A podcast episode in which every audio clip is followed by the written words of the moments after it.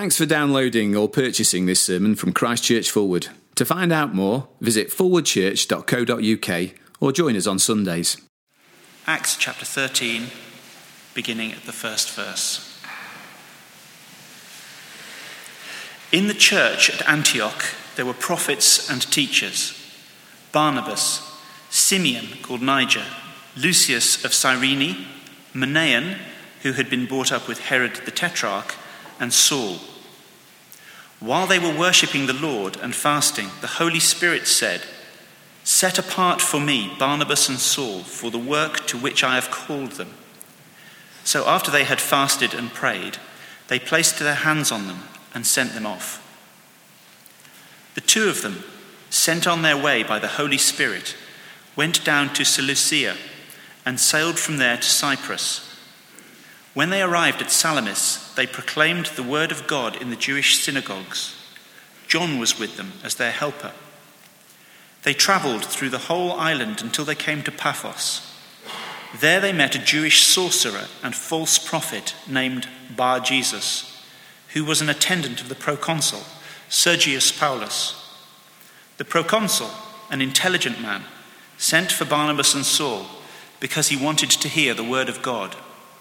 But Elymas, the sorcerer, for that is what his name means, opposed them and tried to turn the proconsul from the faith. Then Saul, who was also called Paul, filled with the Holy Spirit, looked straight at Elymas and said, You are a child of the devil and an enemy of everything that is right. You are full of all kinds of deceit and trickery. Will you never stop perverting the right ways of the Lord? Now the hand of the Lord is against you. You are going to be blind, and for a time you will be unable to see the light of the sun. Immediately, mist and darkness came over him, and he groped about, seeking someone to lead him by the hand. When the proconsul saw what had happened, he believed, for he was amazed at the teaching about the Lord. This is the word of the Lord. Let's pray. Heavenly Father, we pray that you would uh, open our hearts, grant us an attentiveness to your word, and give us the help of your Holy Spirit to live this word. For we ask it in Jesus' name. Amen. Well, it's great to be with you. Thank you so much for the invitation to be part of your uh, Mission Sunday and to be here for this weekend. I've thoroughly enjoyed meeting lots of folk and interacting and, and uh, having conversations about all sorts of things surrounding mission. Uh, so, thank you very much indeed. And thank you very much also for your, your strong uh, partnership in the gospel with OMF. Uh, there's, there's been a long relationship between uh, this congregation and the work and ministry of, of OMF over the years. And I want to thank you for that partnership, and it's, it's, it's something to rejoice in. Uh, it's, it's great to be involved with a church like this that is committed to uh, the gospel, committed to world mission. And we're delighted to, to serve a local church like this and facilitating your sending out of your folk into various aspects of world mission? Well, today we're looking at Acts 13 and uh, looking really at the first three, four verses of this chapter. Martyn Lloyd-Jones, who uh, many regard as one of the greatest preachers of the 20th century, he, he said this about the book of Acts Live in that book I exhort you. It is a tonic, the greatest tonic I know of in the realm of the Spirit. And so I, I hope today that, that this will be something of a tonic for you because we're spending today in the book of Acts. I'm preaching again this evening, uh, also from the book of Acts. And I trust that it will be a tonic both for you and me as we spend some time in this wonderful part of Scripture. Well, this morning we're asking what are the marks of a missional church? A church that engages in mission across the street and across the world. What characterizes that kind of church? And to answer that question, we're looking at Acts 13, where we find ourselves at a key turning point in the expansion of the church. We have the beginning, really, of what is the next stage uh, uh, of the missionary expansion of the church the move from the Jewish world into the Greco Roman world. The, the, from the center of Christianity being very much Jerusalem to it now moving to Antioch. And here we've got the first really intentional, planned efforts at cross cultural overseas mission by a church. So it's a key part in the book. But let's just think about where that church was located in the first century, in that city of Syrian Antioch. What kind of place was Antioch? Well, it was a melting pot of peoples and cultures. It was overcrowded, living conditions were cramped, and race riots were common. And in this fascinating book, uh, The Rise of Christianity by Rodney Stark, I highly recommend this book. I don't think that Rodney Stark's a committed Christian, but what he tells us here about the first century world and about the rise of Christianity is, is, is, is gripping stuff. It's very, very helpful in giving us background to uh, books like Acts. And he says in this book any accurate portrait of Antioch in New Testament times must depict a city filled with misery, uh, danger, fear, despair, and hatred. And into this city, according to Acts 11, came Jewish Christians escaping the systematic persecution of Saul, and in the midst of their own crisis uh, and their own experience of social upheaval, they remained gospel people. And they engaged in bold, creative evangelism. And the church grew, and, and it became the birthplace, eventually, of, of, of cross cultural worldwide mission. So, what can we observe about this mission minded congregation? Well, I'm ambitiously trying to, trying to get through six points this morning. So, point number one you'll notice that this was a church grounded in the scriptures. Now, if you would turn back, please, to Acts chapter 11 and verse 26, you'll find that Barnabas and Saul spent a whole year teaching great numbers of people. And, and I think, undoubtedly, I think, that that teaching, it must have been along the lines of what Luke sets out at the end of his first volume. At the end of the first volume of Luke's two volume work, Luke 24, where Jesus himself teaches his disciples about the nature and the extent of of God's mission. There in Luke 24, verses 46 to 47, Jesus takes the whole of the Hebrew scriptures and he says, Look, if you want to understand them properly, you've got to interpret them in such a way that they're all pointing to the Messiah, to me, to Jesus, and to the mission of God that flows out of his life, death, and resurrection. That's the way to understand the scriptures. And I, I, I, and I, can, I can picture Barnabas and Saul uh, giving them this extended mission explored course over a year and helping them get to grips with the scriptures, helping them get to grips with what it means to be the people of God and to take this message of good news to the nations. And I, I, I can picture them uh, helping the Antioch church to understand that witnessing to the saving power of the gospel was something that should happen among all nations, and that God's worldwide mission is central to the message of the Bible and essential in the life of the church. Before I left Malaysia, um, my wife and I worked in Malaysia for uh, 10 years, and shortly before leaving in 2009, I found an old pamphlet in the OMF office in Kuala Lumpur. And uh, it was written for OMF Malaysia by the late Scottish preacher James Philip. And uh, it's a rather old, tattered thing, but I found it to be uh, dynamite, really. Great stuff. We wouldn't really print these sorts of pamphlets nowadays. It's incredibly wordy, and there's not a single picture or graphic in the whole thing. But um, it's got great stuff in it. And, and, and Jim Philip, he says this It is relevant to, to notice that the first great missionary outreach began from the church at Antioch, a church deeply taught in the Word. It is always where there is a true and faithful ministry of the Word that the Holy Spirit speaks to thrust men and women out into the work of the gospel. Missionary outreach itself is the effect of something else. There was in the early church, and there ought always to be, a spontaneous power for expansion inherent in the living testimony of the gospel. I like that. A spontaneous power for expansion inherent in the living testimony of the gospel. And that's why, as the people of God, we've got to keep coming back to this great gospel. God gives life, renewal, and growth to the church through His Word, the Bible. And I, I very much feel I'm preaching to the converted here this morning.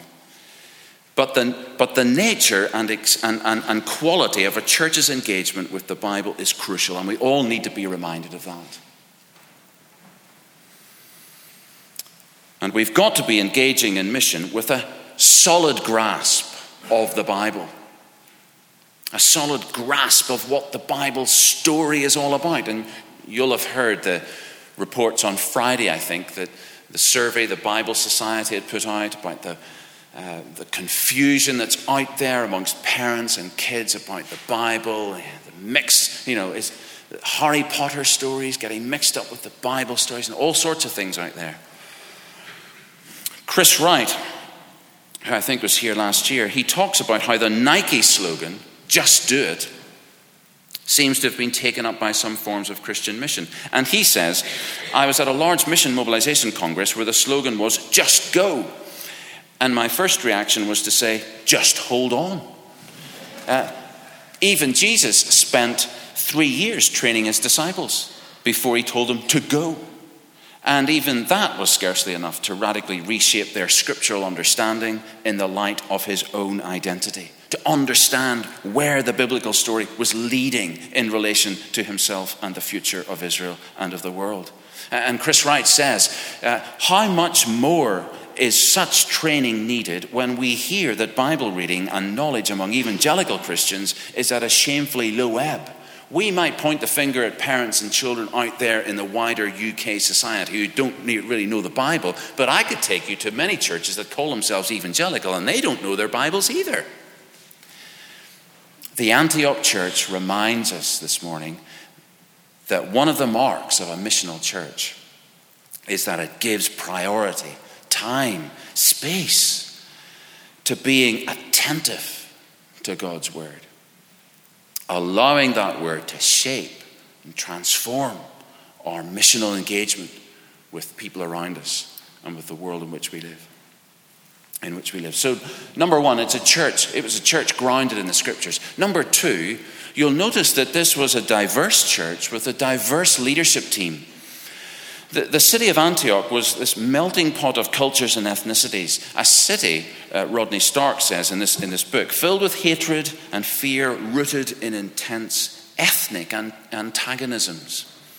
And into that city entered the gospel of reconciliation. Lives were transformed, and the first multiracial church seems to have been birthed. Antioch was the perfect place for the church to demonstrate the reconciling power of the gospel in bringing men and women from all sorts of ethnic and racial and socio-economic backgrounds together in Christ.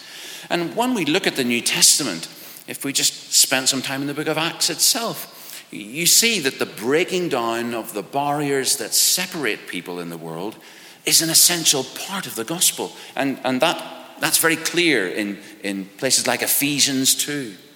Evangelism includes the call to become part of God's new humanity, a people who find their identity in Christ rather than in ethnicity or uh, education or social status. And, and for that reason, I suppose, I, I personally have difficulties uh, with churches in diverse contexts that are planted just for one particular ethnic group or planted for people from a certain socio-economic or cultural background because such a church then fails to demonstrate what a, reconciled community in Christ looks like. The church in Antioch was diverse. And that diversity is reflected in its leadership. You see that in verse 1. You've got Paul and Barnabas, two Jews raised outside of Palestine and very familiar with the Greek world. There's two Africans, one of whom was black, and there's a high flyer society type chap as well who had connections with Herod's court. So this leadership team was diverse ethnically and socio-economically. And this is one of Luke's little emphases in his two volume work. And you get into Acts, you, you, you, get, the, you get the message from Luke uh, that wherever possible, churches should be socially and ethnically as diverse as the communities in which they are located. And that this should be reflected, when possible, in the leadership teams of congregations. The book of Acts encourages us to look for opportunities to demonstrate how, in the body of Christ, people from all sorts of backgrounds can work and, and, and, and serve and lead and witness uh, together as a reconciled community. And that kind of integration has to be worked at. And, and there's a challenge here, I think, to the organizational cultures of our churches and organizations like OMF. Uh, are we creating an environment that allows us to develop uh, leaders from groups that usually are not represented in leadership? Uh, and diversity is an issue for us as an organization. Um, so, of course, it's, it's difficult. I know it's difficult. And coping with people who are different from me is difficult for me. And it's going to be difficult for you too. Um, I must confess, I found living and studying uh, in England with English Christians in an English Bible college very different, very difficult for an Ulster, an Ulster Protestant evangelical. Uh, you've got a pub culture which is very different from home. I was shocked to find my Bible college lecturer reading a Sunday newspaper. Ah. Oh. Um, but, but it was very helpful to me because it, it began to help me distinguish what was biblical about my discipleship and what was just cultural. And a whole lot of stuff that I thought was biblical was actually cultural. Um, and, and then I, I, remember going on, on, on, on, mission team experiences with, with Operation Mobilization and, and, and, and being very challenged by hot tempered Italians, Koreans I just could not figure out. Uh, even different conflicting strategies of how to do the washing up that almost split the team. Uh, you know, and then I joined OMF, and OMF's got uh, now has about 35 different nationalities. But let me say this in OMF, we are committed to placing people in multicultural mission teams. Uh, that's the reality of what, what, what the Norgate family are encountering. There's all sorts of nationalities and people in that team in Cambodia. And we, we're intentional in doing that for three reasons, which I'm not going to unpack, but three good reasons for why we place people in multicultural teams. They provide a powerful witness to the gospel of reconciliation. Secondly, they provide a great context for growth and discipleship. And thirdly, they point to the kind of churches we'd love to see planted. Diversity. It's got to be worked at, though. Thirdly, you'll notice that this church was a worshiping church. Look at verses 2 and 3. And when we look at those verses, there's, there's worship here that is attentive and responsive to God. And there's a sense of urgency, a sense of intensity with the references to fasting and prayer. And Luke's two volumes, throughout the Gospel of Luke and throughout the book of Acts, Luke keeps making connections between prayer and mission. More than any other of the gospel writers, Luke goes out of his way to show us that Jesus was a man of prayer. And in Acts, with all the focus on, on the dynamic of mission and the, and the action packed events that, that, that see God's people on the move in the power of the Spirit, again and again, Luke underlines the importance of prayerful dependence on God's care and God's provision.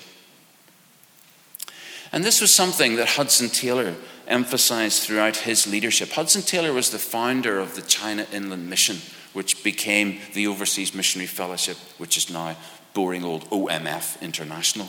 Um, Hudson Taylor, he, he laid great stress on relying not on our own strength, but trusting in uh, our Heavenly Father daily, moment by moment. Here's what he said I myself for instance, am not especially gifted, and I'm shy by nature.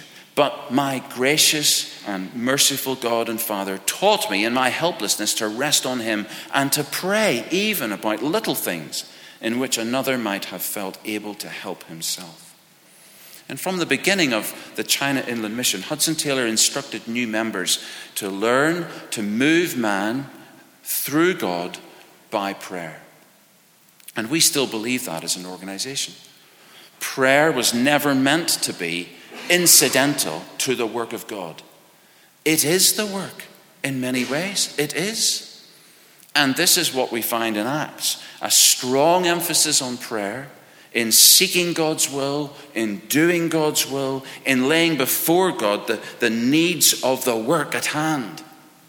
So in Acts 13, it wasn't the result of a SWOT analysis or some strategic planning meeting that led to the sending out, the releasing of Barnabas and Saul into uh, this, this, this key moment of mission. It was the result of leaders spending time in worship and prayer and in expectation of, of, of God and what He was going to do, and who were then prepared to lead their church and be obedient to the call of God and to be open to the surprises of cross cultural mission and where that would take them. And, and you can't read the book of Acts, uh, and you can't read this chapter without noticing, uh, fourthly, that this was a church living in the power of the Spirit. You see that in verse 2. The Holy Spirit says to the church, Set apart for me Barnabas and Saul. And in verse 3, the church sends them on their way. And in verse 4, they're sent on their way by the Holy Spirit. And I think it's important just to remind ourselves here that, that Paul had already been called out for cross cultural mission work. Uh, and, and, and you'll see at the end of chapter 12, he's just come back from a mission. Um, but here in Acts 13, he and Barnabas are being set apart being set apart by the Spirit for a very particular role uh, in this next stage of the missionary expansion of the church. Mm, but I just want us to note also the partnership that's here uh, as the Holy Spirit brings things together. You, you, you see, there, there's a lovely partnership between the church and the Holy Spirit. And I think John Stott puts it very helpfully. He says, that the Spirit sent them out by instructing the church to do so, and that the church sent them out having been, di- been directed by the Spirit to do so. Uh, it's a nice way of looking at it. And I think these verses are a good reminder to us this morning that the, the local church is the primary releaser, the primary sender of people into uh, world mission. I believe there's a place for mission societies. And I never use the term uh, para church. I think that's a very helpful term. I see organizations like OMF as part of, uh, an expression of the wider church. And we exist to serve and facilitate the local church as it engages in mission. And it's all done under the direction of the Holy Spirit. Or it should be. We need to be dependent upon the Spirit's directing and empowering. And in fact, there are 56 references to the Holy Spirit in the book of Acts. Again and again, Luke provides example after example of what it means to be living in the power of the Holy Spirit. Someone has said that the Holy Spirit has been marginalized in the academy, in the theological college, and domesticated in the church.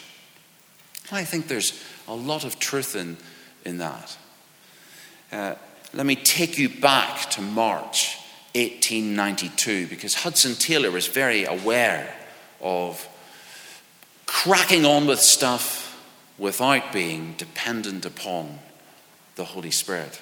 He wrote a circular to all the members of the China Inland Mission. Few of us, he said, perhaps are satisfied with the results of our work. And some may think that if we had more or more costly machinery, we should do better. But oh, I feel it is divine power we want and not machinery. The temptation to rely on, on method and machinery and strategy and resources rather than on God continues to be one of the, one of the most powerful temptations for the modern missionary movement and for the 21st century church. Churches that experience spiritual vitality, says Samuel Escobar from Latin America, churches that experience spiritual vitality are able to assess the work, the, sorry, to able to assess the world and its missionary needs, to discern the missionary thrust of, of Christian truth, and to create the structures that will allow mission to happen. But if we're to have that kind of that kind of assessment, that kind of discernment, that kind of creativity, we, we need the Holy Spirit to empower our ministry and our work as individuals and as a church. Fifthly, we're almost there. The Antioch church was a church committed to the body of Christ. And again, if you, if you come back to Acts chapter 11 and verses 27 to 30, we read there about a famine and of the particular needs of the church in Jerusalem. The church in Antioch became the first church to help uh, care for the needs of the Jerusalem church. And in doing so, they demonstrated their commitment to the body of Christ, even to a church that was culturally and socially different from them. And I think that's a reminder of, of what is a, a New Testament principle that Christian community across cultural barriers is essential to Christian commitment. Christian community across cultural barriers. Uh, OMF tries to facilitate that sense of community, that sense of solidarity. Uh, we see ourselves very much as a, as a bridge uh, between your congregation here and the congregations in, say, Cambodia.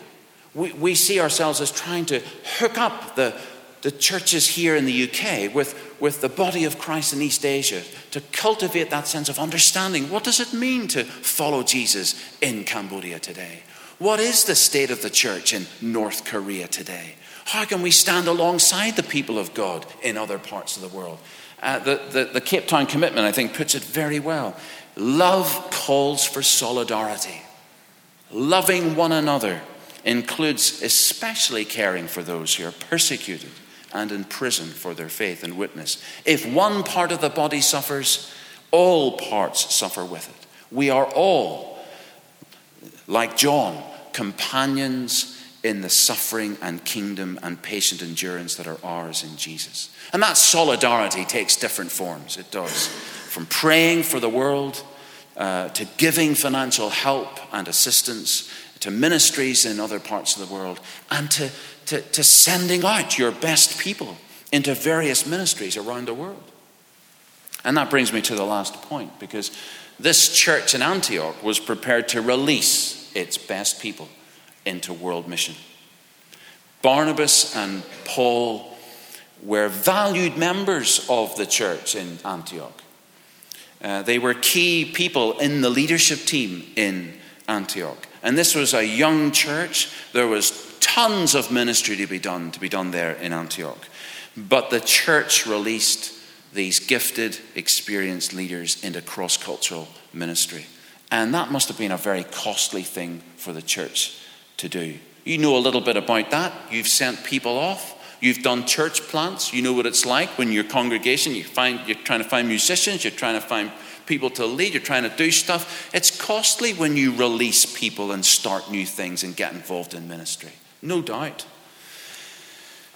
Some years ago, Michael Griffiths, who was uh, general director for OMF uh, back in the 70s, 80s, he wrote a little book called Get Your Church Involved in Mission. And he says in this little book, it cannot escape the attention of a careful reader of the New Testament that those who were sent out as missionaries by those first century congregations were themselves already experienced Christian workers. This would suggest that when we are seeking to discover which persons in our congregations might have the greatest contribution to make overseas, the person concerned is probably not some presently insignificant student studying at a Bible college. Apologies to any insignificant students studying at Bible college. But rather, someone who is already prominent and active as a leader in the work of your congregation.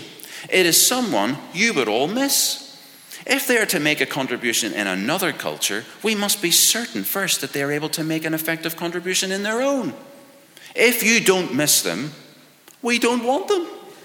Send us your cream, not your dregs. I love it.